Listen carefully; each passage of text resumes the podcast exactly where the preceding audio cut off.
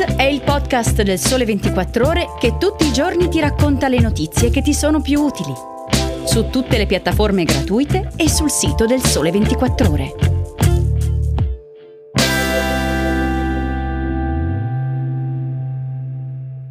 Ciao e bentornati all'ascolto di Start. Oggi è lunedì 4 luglio, io sono Enrico Marro e in questo podcast vi parlo di come trovare o cambiare lavoro sui social media.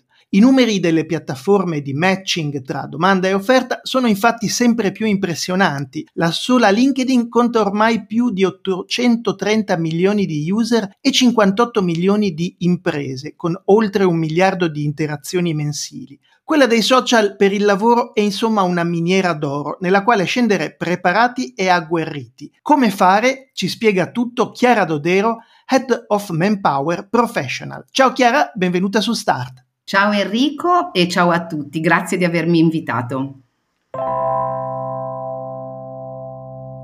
Allora Chiara, non perdiamo tempo, iniziamo subito con LinkedIn. Cosa è importante curare e quali sono gli errori da non fare? Allora, innanzitutto su LinkedIn bisogna esserci, perché LinkedIn è oggi, eh, diciamo, la piattaforma social ehm, in cui tutte le persone, indipendentemente dal lavoro, eh, devono avere comunque un profilo. Il profilo deve essere curato, eh, deve essere curato, diciamo, nei minimi dettagli. Intanto la foto, la prima cosa. Eh, la prima cosa che guardiamo comunque è eh, ovviamente la nostra fotografia e quindi ci deve essere una foto reale di noi, il più possibile magari anche relativa al lavoro che facciamo. Successivamente ovviamente il percorso di studi. LinkedIn ci dà la possibilità di ricostruire in maniera cronologica il proprio curriculum vitae, quindi l'università in cui si è studiato piuttosto che l'istituto in cui si è studiato e anche ovviamente tutte le esperienze lavorative fatte fino a quel momento. Eh, un piccolo trucco, Enrico e tutti gli ascoltatori, in realtà noi ed Hunter, ma anche le società che cercano le persone, eh, lo cercano attraverso la piattaforma di LinkedIn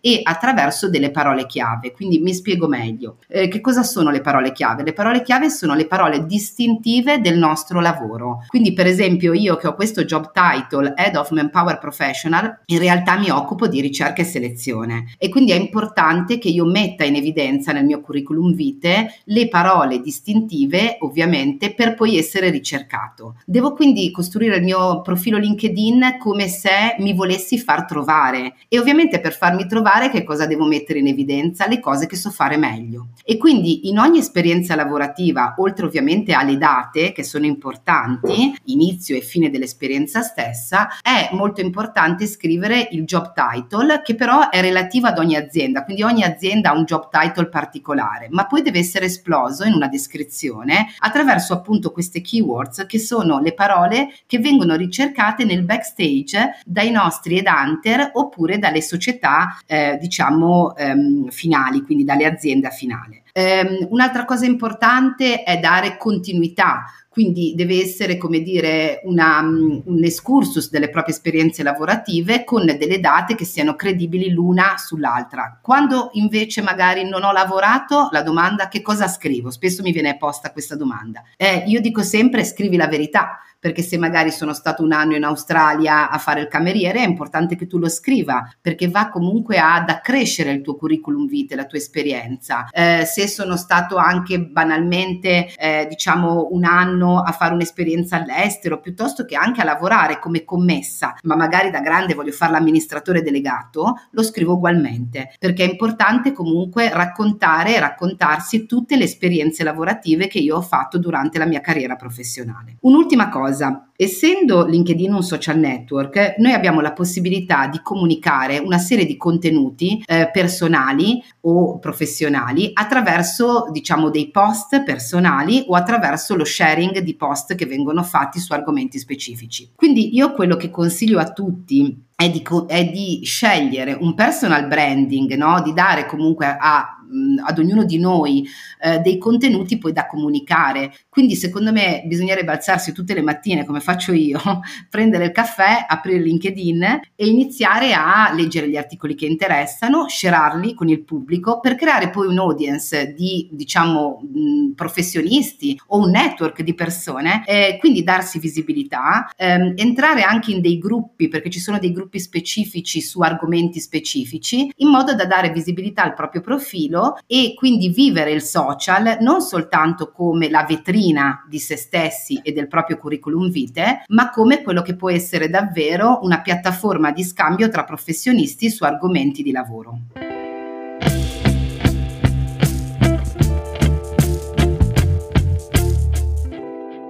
Quindi un LinkedIn che in sostanza diventa anche uno strumento molto importante di personal branding. E tu prima dicevi eh, non tacete que- i buchi nella vostra carriera quando siete stati per esempio camerieri in Australia. Ecco, secondo te, eh, Chiara, quanto è importante dare spazio a qualcosa di personale ed extra lavorativo? Allora Enrico, devo dirti eh, intanto che mh, devo mh, dare una delusione a tutti quelli che si sono sperticati nello scrivere lunghe lettere di presentazione. Ahimè, le lettere di presentazione vengono lette molto poco. Si va invece spesso a guardare, proprio come dicevi tu, quello che è extra lavorativo, quindi non so, gli hobby, le passioni, la famiglia, le aspirazioni, ehm, i gruppi a cui una persona è, è, iscritta. Io spesso guardo anche, non so, se una persona suona uno strumento musicale, eh, piuttosto che delle associazioni specifiche. Quindi la risposta è che è molto importante, anche perché sai, LinkedIn ci restituisce una fotografia molto, se vuoi, eh, piatta di tutto ciò che è la carriera lavorativa. Invece con quelle quattro parole rispetto agli hobby o agli interessi, noi diamo la possibilità di farci conoscere un pochino meglio e un pochino di più nel nostro intimo e non soltanto sulle competenze che abbiamo rispetto al lavoro che facciamo.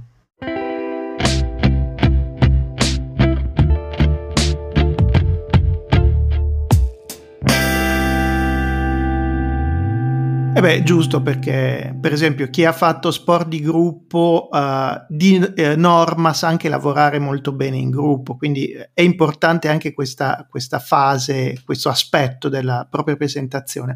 Ecco, attenzione però perché i social sono armi a doppio taglio, spesso i recruiter danno un'occhiata anche ai profili Instagram e Facebook, non solo a LinkedIn, scoprendo talvolta il volto segreto, in qualche caso politicamente scorretto, del candidato. Chiara, qualche consiglio in merito? mérito.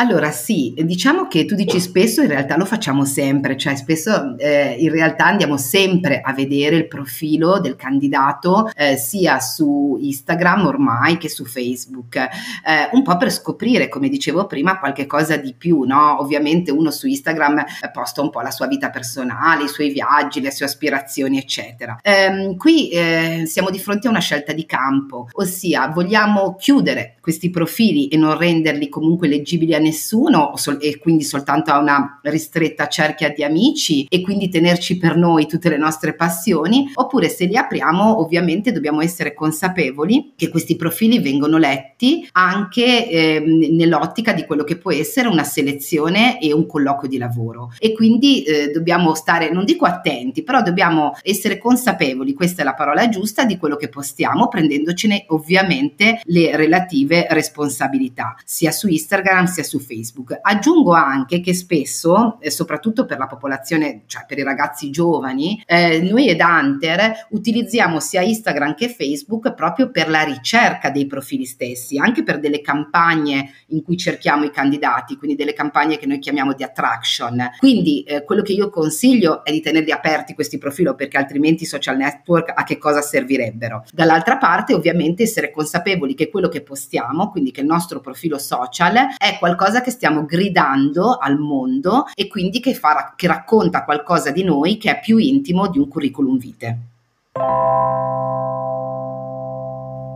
Ecco, ultima domanda, molto in fretta. Vediamo il passaggio dal virtuale al reale, cioè immaginiamo di aver attirato proprio grazie ai social l'attenzione di un'azienda. Come dobbiamo comportarci al colloquio di lavoro o all'assessment per non tradire l'immagine fornita su LinkedIn e sui social media?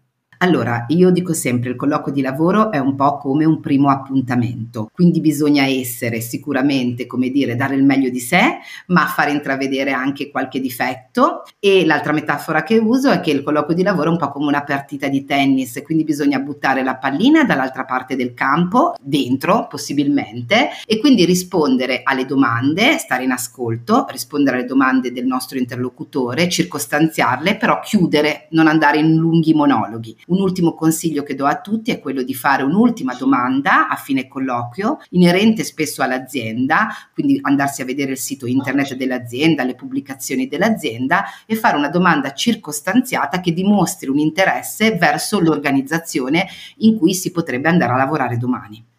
Perfetto, una domanda naturalmente è sull'organizzazione, sul tipo di lavoro e non magari su retribuzioni, ferie o altri benefit, immagino. Bene, è tutto per oggi. Grazie a Chiara Dodero, Head of Manpower Professional e a tutti voi che ci avete seguito. Ricordo che potete ascoltare la puntata premium di Star con Marco Loconte in esclusiva su Apple Podcast e Spotify. Grazie ancora, ciao!